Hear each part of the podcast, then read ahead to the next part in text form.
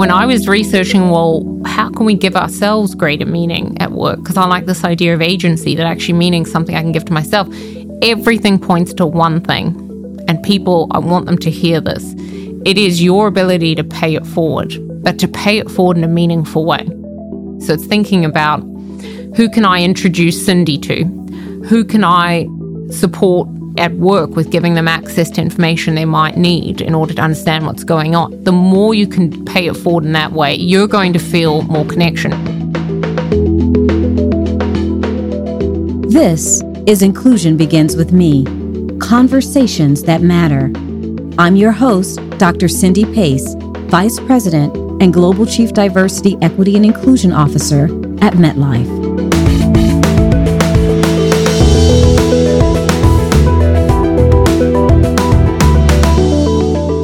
Podcast examines the pivotal role people play in creating inclusive workplaces that are built for the future. How does inclusion impact our well being? Why is it a business imperative? In each episode, we weave together storytelling and research driven conversations with globally recognized authors, experts, and DEI practitioners. On the show, we tackle steps that each of us can take to advance DEI.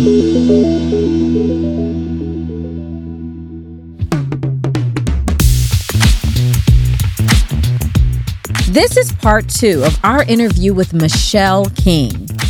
In our last episode, Michelle and I discussed why it's a critical moment for her book, How Work Works. She told us that the future isn't coming, it's here.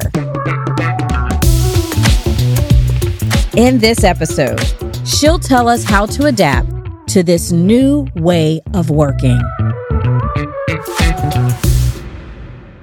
I think the hybrid way of working, and this is not popular, but it's facts, and I'm a researcher, so we share facts, has made it a lot harder to connect, right? So hybrid way of working is culture eroding because it makes it harder to connect. You have to work so much harder in a virtual setting to form a meaningful connection, to check in with someone, to understand their context, to read their nonverbal cues, to pick up what's going on with somebody, to really have their undivided attention. Mm-hmm. And that means we've got to be much more mindful about where we're spending our time, which means you need to spend that time mapping your network, understanding what relationships you're investing in. Have you actually paid it forward? Who are you supporting and how are you doing this?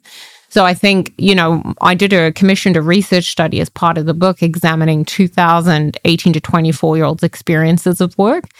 And that sample in the UK and the US, I found this is shocking. The reports nine out of 10 18 to 24 year olds, nine out of 10 actively avoid social situations at work because of social anxiety. And if you look at the research behind social anxiety, it's largely fueled by social media. So millennials spend on average eight to 10 hours a day on social media, which I still find amazing. I'm like, when do we sleep?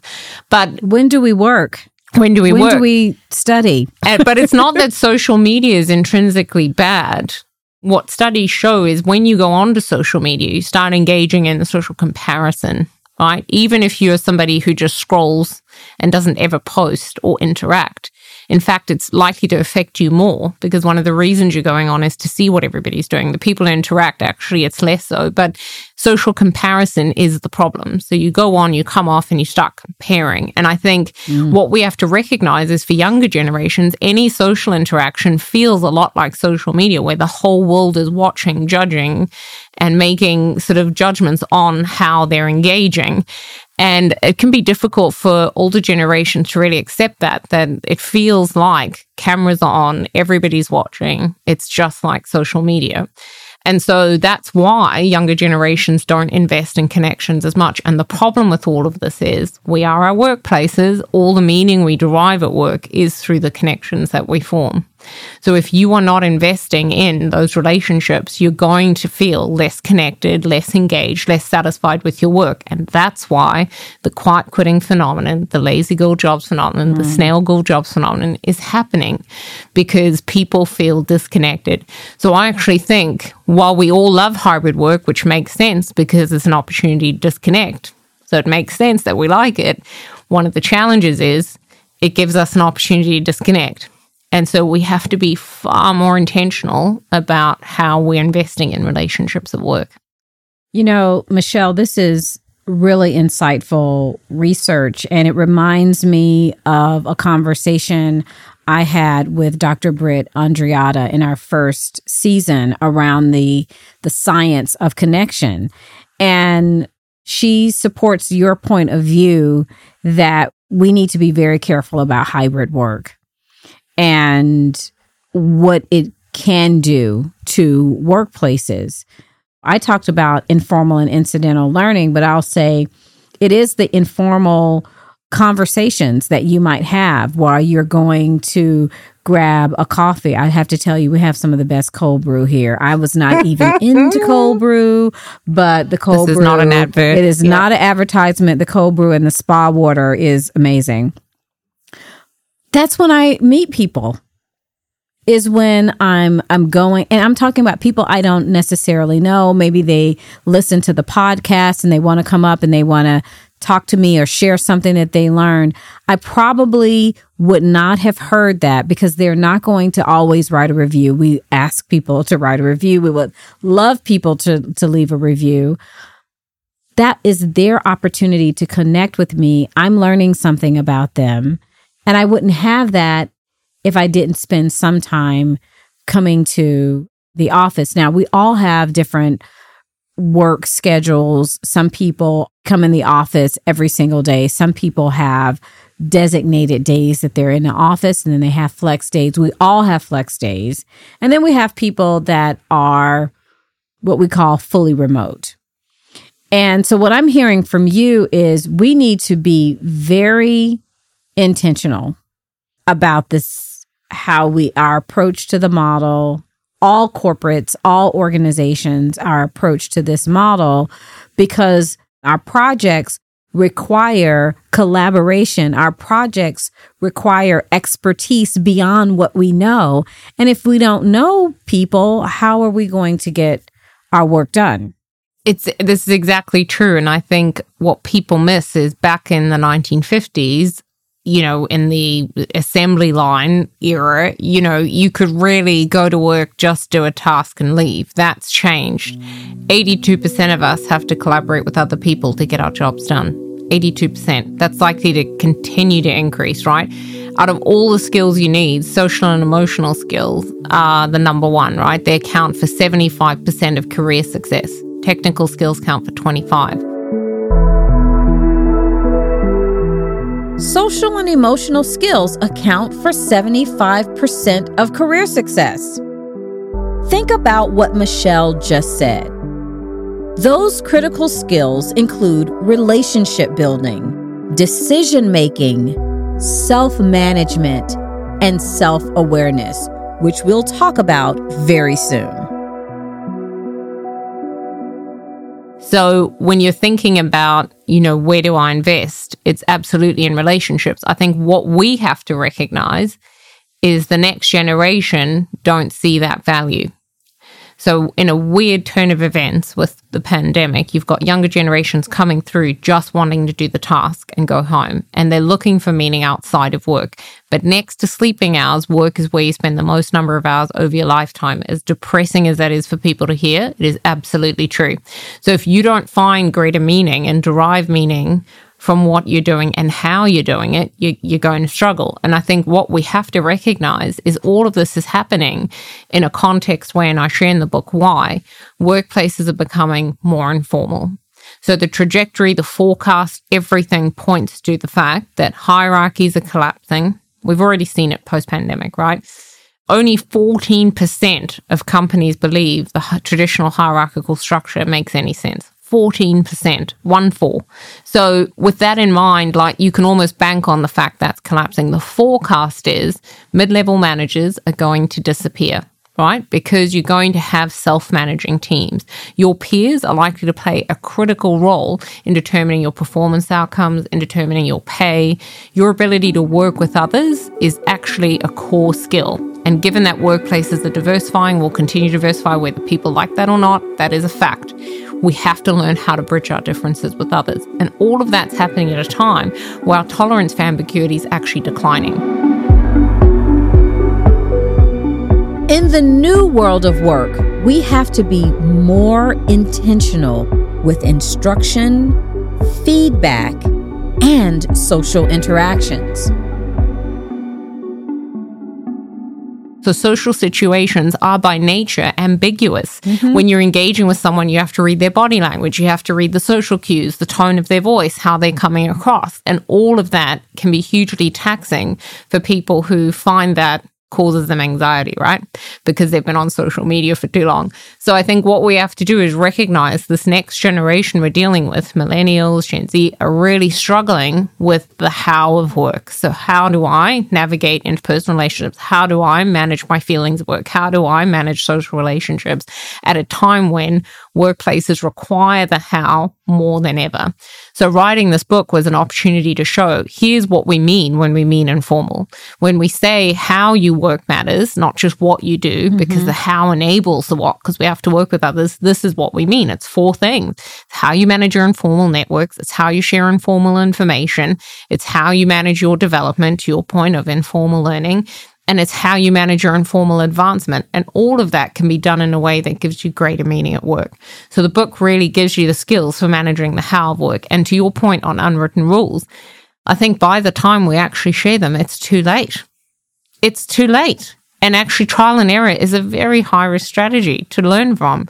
So, you know, the more we can actually say to people, this isn't some weird old boys sort of closed network of unwritten rules that no one can decipher. There is actually a science to this. This is what it looks like. And by the way, it's nothing like what it looked like in the past. It's, it's not, not organizational politics. It's not unwritten rules. This is what it really takes to get ahead.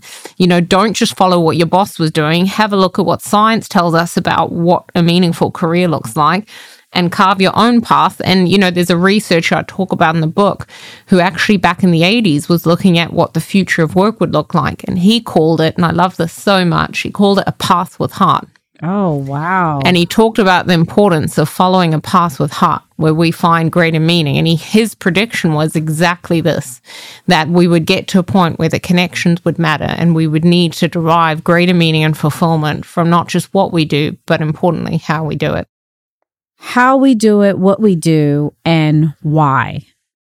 Given what you're sharing with us around the high levels of social anxiety, new generations coming into the workplace, how do we manage to unearth more purpose, which I think is at the heart, trust, of course, with meaningful connections? What role do you think purpose plays uh, you know how is it prioritized for 18 to 24 year olds and you know those in the millennial generation? What are you seeing?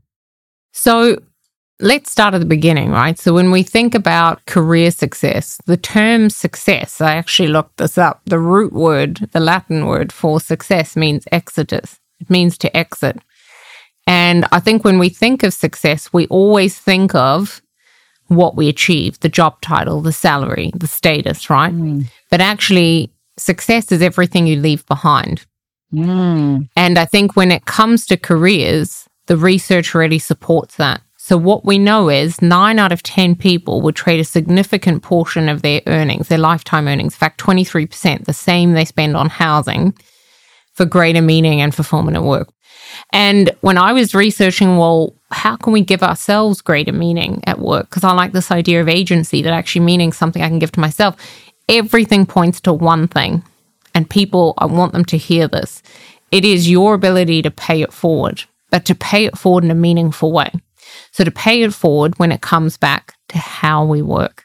So to pay it forward in terms of who you're building informal networks with, what informal information you're giving people access to, how are you supporting your co-workers' development through giving them feedback, through observing how they're working, through trying to support them in terms of their awareness and understanding of how to navigate workplaces. What are you doing to help their advancement? Who are you advocating for?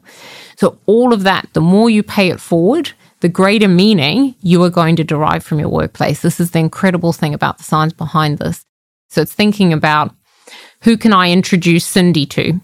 Who can I support at work with giving them access to information they might need in order to understand what's going on. The more you can pay it forward in that way, you're going to feel more connection. Now, the interesting thing about this is studies find that's just one way to pay it forward. What actually happens in workplaces is when, let's say, I pay it forward to you and give you access to some important information. I'm actually going to derive greater meaning from that. That's the incredible thing about it, right? So I'm going to come away from doing that and feel more connected, more engaged, more satisfied in my work. You are going to feel like, wow, Michelle's paid it forward. That's amazing. Now you're much more likely to pay it forward back to me, right? Mm-hmm. But the mm-hmm. incredible thing about this is anybody observing that happening is also going to feel the need to pay it forward to me. So it's a triple whammy. So it sounds like the opportunity to step outside of ourselves, to not make it only about me, and to think about the role that you can play in your life and someone else's life as well. So this this sense of belongingness, you're giving more insight to what belonging could look like. Not just this outcome that oh we want we want belonging, but what is required for someone to feel a sense of belonging? What is required for someone to feel like the the contributions I'm making at work make me feel valued, make me feel seen, make me feel connected to other people? That's a metric that we are researching and we we are actually measuring. We want to know how can we increase this?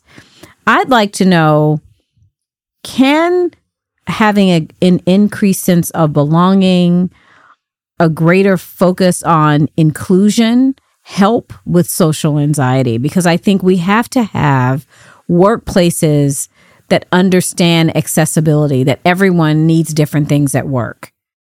So I think the first thing I would say, it's a real bugbear of mine, is there's a tendency, and I'm part of this generation, so I feel like I can speak on behalf of this generation, to say, well, it, I, it, was like that for me. So I had to do it. So you have to do it, right? And in New Zealand, you'd say harden up, right? What you mean is like just toughen up, just get with the program. This is how it is. Just deal with it. And there's this almost insensitivity to differences and different lived experiences. Mm-hmm. And I think recognizing that 18 to 24 year olds have a very different lived experience, right? They don't just live in our world, they also live in a digital world. Right. And they bring that with them to their workplaces. And I think starting to make an accommodation for that different lived experience is absolutely critical. So I'll give you a quick example. In a world where we know that 18 to 24 year olds, and it even goes up closer to 30, struggle with managing ambiguity, what's the first thing you can do as a manager? Be really clear be really clear. I don't need the report at some point this week. I need the report at 2 p.m. on Tuesday because that's when I'm taking it to the leadership team. You have to get it to me then, right? So be as clear as possible and also provide the coaching, provide the feedback, provide the reassurance around social interaction. We really need you in that team meeting because it's an opportunity for you to connect. I really need a contribution from you. It'd be great to hear from you. Provide that feedback and that support. That's a way of accommodating. And I think when we think of bridging our differences with others, we think it's as simple as saying, in a meeting, you know, Cindy, you haven't spoken. What do you think? It's not. It's about being you know, really caring. And somewhere, when I say it's become uncool to care about work, I mean it's become uncool to care about each other. And it's happened within the inclusion space with this idea of it's about being authentic, going to work and being yourself. No, it's not about going to work and just being yourself and to hell with everyone else. It's about going to work and being the best version of yourself. It's about going to work and managing the impact your behavior has. And that starts with understanding yourself, but also understanding others. Very few people are actually self aware. According to Michelle, the majority of people think they are self aware, while most people are still working on it. She talks about a study where participants were asked to draw an E on their forehead. It's a quick way to start to think about self awareness. Go ahead, do it now. Did you draw the letter so that someone else could read it? Or so that you could read it. People who draw the E so others can read it tend to be more self aware. So self awareness is that gap. It's understanding the gap between how you behave, how others behave, and what it is what it is that you need to do to bridge that gap. That's why so few people are self aware. So if you're somebody who really wants to actively bridge your differences with others, what I'd recommend you do is take 15 minutes a day. 15 minutes. That's it. You can do it in the shower, you can do it in walking your dog. I don't care. But I want you to think about what worked, what didn't, what could I do differently? When it comes to your interactions with others. So, what worked, what didn't, what could I do differently? Whatever you do, don't go down the why. Don't go down why did that person not talk to me? Why is it my boss doesn't like me? Why questions derail self awareness? Right. What and questions it, it build takes it? you it takes you so deep into self and it, it can and you're take you- viewing it from a biased lens. You're not being objective. So, what questions? And it's also a gift we give each other through feedback. Mm-hmm. So, always say with feedback, don't make it weird, right? I share a model in the book for how to give and receive feedback. It is such a good model. And it is really about in the moment making someone aware of the impact their behavior has, suggesting what they could do differently, and then just moving on. And if you're a person who's trying to build your self awareness, when you finish that presentation, when you finish the meeting, when you finish the podcast recording, hey, what worked, what didn't, what could I do differently? Right? Mm-hmm. You, just the simple asking someone that in the moment it builds your self awareness because that data, that information you can use to manage the impact your behavior has. That's how we demonstrate care for one another. And that's how we also develop. It's how we grow. It's how the whole thing works. I have taken so many notes and I'm thinking about the folks in my classroom now. Even though I teach a graduate school course on inclusive leadership, the people, the majority of people taking that course are millennials working in their first or second, you know, jobs, organizational job. And I know when I change the classroom to where it's more circular conversation, less me lecturing up at the board, I connect with them so much better. Mm. And then when I break out into smaller groups where they're working as project teams, and I'm able to come in and just kind of be, you know, the advisor coach and listen to their ideas, it's so much better. But when I'm in the class, it's almost like performing and no one's laughing and no one's saying anything. And I'm just, I was not used to that. I, I came up in classrooms where it was always debate. It was always someone jumping in and, and saying things. So I've had to learn that that it, it's very different. And I give a lot of breaks. Mm. I give a lot of breaks because it's a lot to sit there and listen to someone and to watch. Okay, so what is she saying? Well, does she really mean that? I, I think she's, you know, where am I putting emphasis basically in, in terms of the information that I'm putting out? That is exhausting. I'm exhausted. It's a break from their social It's anxiety being together. It's a break. And then we uh, sometimes we break and we all walk together. We just walk on, you know, we go outside. And I'm like, hey, let's just sit on the grass. hmm let's just sit under the tree. And I'm like, oh, that was so great. I'm like, we didn't do anything. They're like, yeah, we took a break. So this, this, it, it's helping me understand leadership in a different way. And I think all of the tips that you just gave us, just such amazing insights that we need. It's a new leadership model. It's a new leadership model. It's not the way that it has been, this very directive style, autocratic style of of leadership. Just do as I say, follow, or this, you know. So in the book, Cindy, I talk about this. I talk t- about Tell us more about that. The 1950s was power over others. yes, The model today is power, Power with. Yeah, And I like we, to call it power together. And I think my caution to anyone listening to this is there will be the majority of leaders who are in leadership positions got there through power over, and they are struggling because they don't realize the world of work has changed. They're waking up to it. And the old model that got them to where they are today is actually the thing that will be their undoing and hold them back because the world of work has changed. And the next generation is absolutely demanding power with. So to come back to your classrooms, right? Standing there lecturing people, that's not what they want.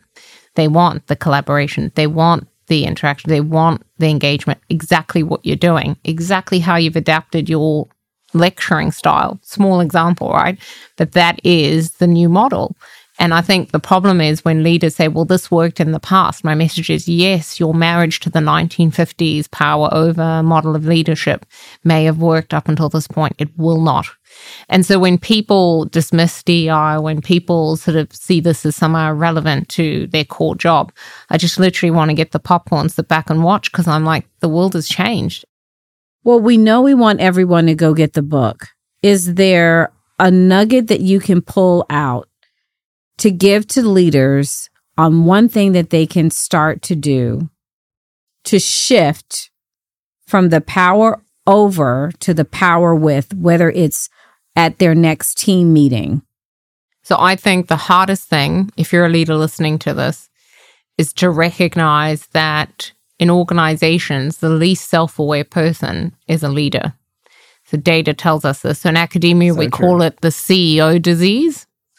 And it's the fact that the higher up an organization you go, the less access you have to quality feedback and a diverse range of feedback. So it's invariable that if you're a senior leader, you're going to go and ask people you sort of trust who like you, probably similar to you, for feedback. And you probably disregard feedback from people you don't really like, who are probably a bit different from you. You're also less likely to get honest feedback because you're a leader. So as a result, your self awareness is not there, right? And I think if most leaders approach situations recognizing that whatever they think probably not totally right. And they might want to validate that. So, my question for leaders, my first question is always what evidence do you have that what you think you're doing is the right thing? So, I always open my training sessions by asking leaders, do you think you're an inclusive leader? And invariably, all of them will raise their hand going, Yes, I am.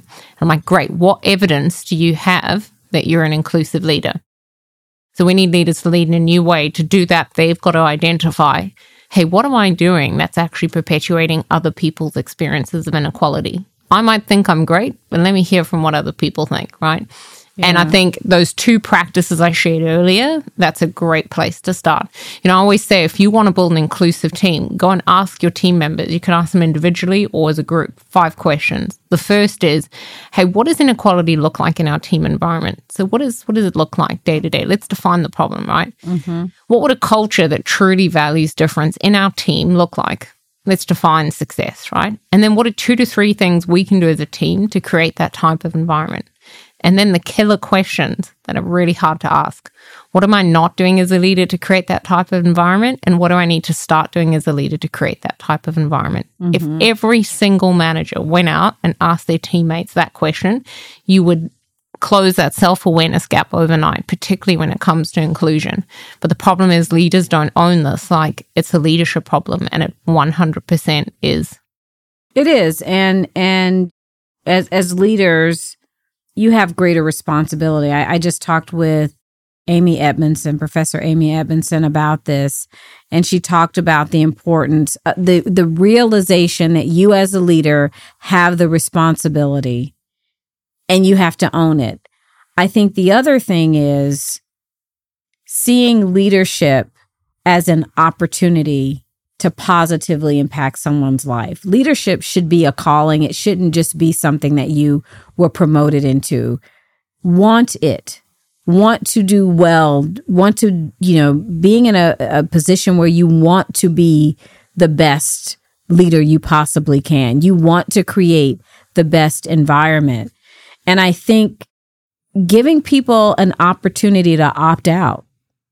I think the way that we're going to get to the leaders that we need for, as you say, the future is now, is that we have to allow leaders who do not want to learn this new model that is necessary to opt out and to create the space for those that want it.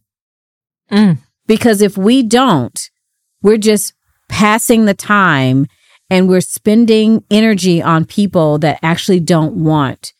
It's like, allow them to opt out.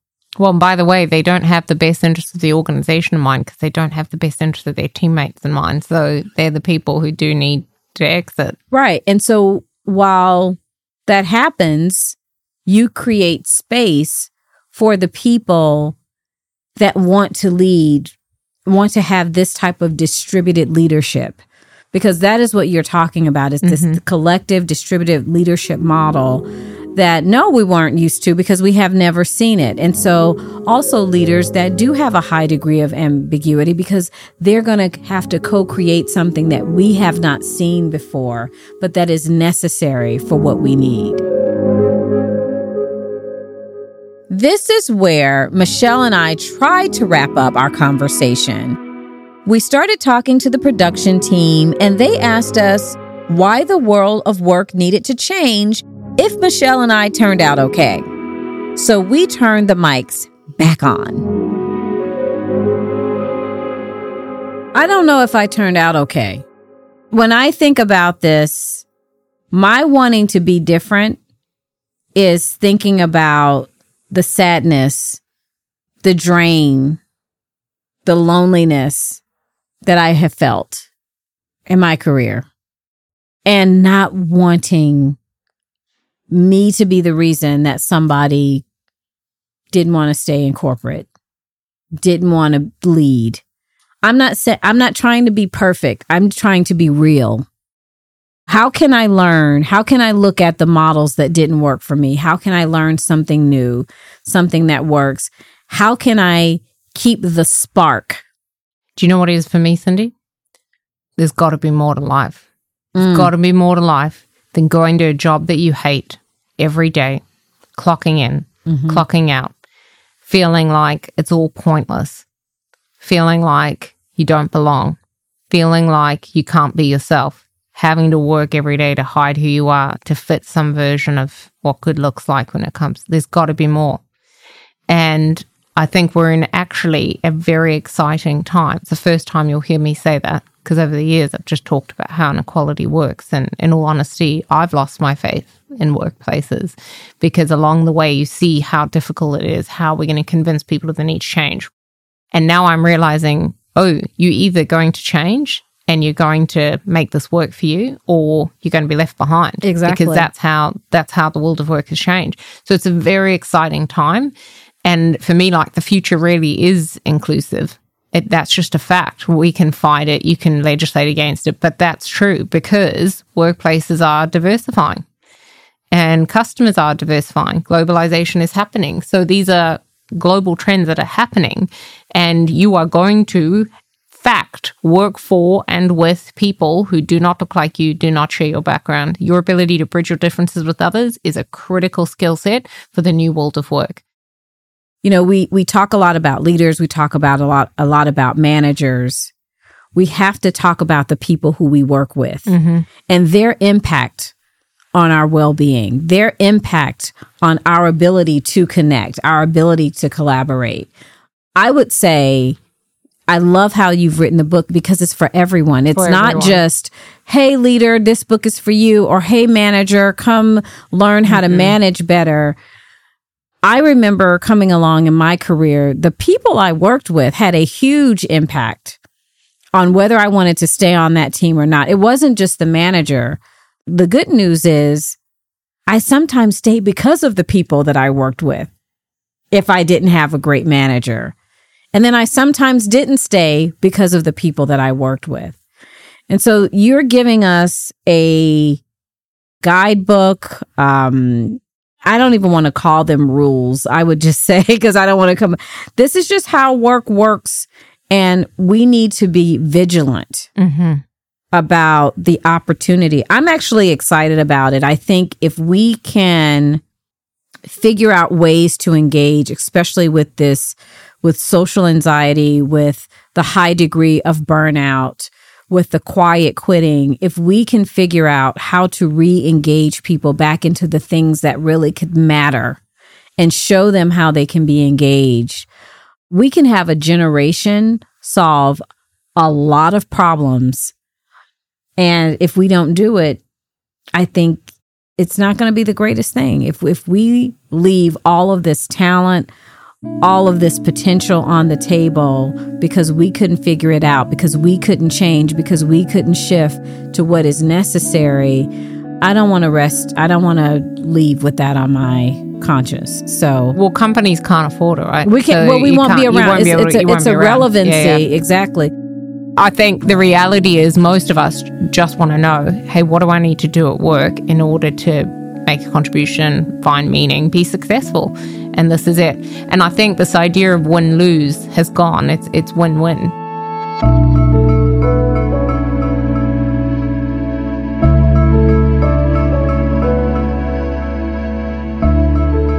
Thank you all for joining me on this episode of Inclusion Begins with Me Conversations That Matter. You can learn more about Michelle King and all of our guests at MetLife.com. At MetLife, we are committed to diversity, equity, and inclusion, and we believe making a difference in the lives of our customers, community, and the world around us is altogether possible.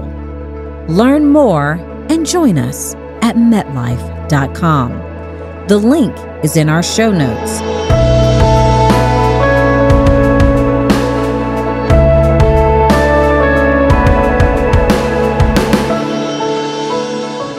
Please don't forget to subscribe to our podcast, Inclusion Begins with Me Conversations That Matter, on Apple Podcasts or wherever you listen to podcasts. I hope you also take the time to rate and leave our show a review. Before we go, we'd like to thank our podcast partner, Human Group Media, who helped us produce this show. That's it for today's episode. I hope you join me in the next one.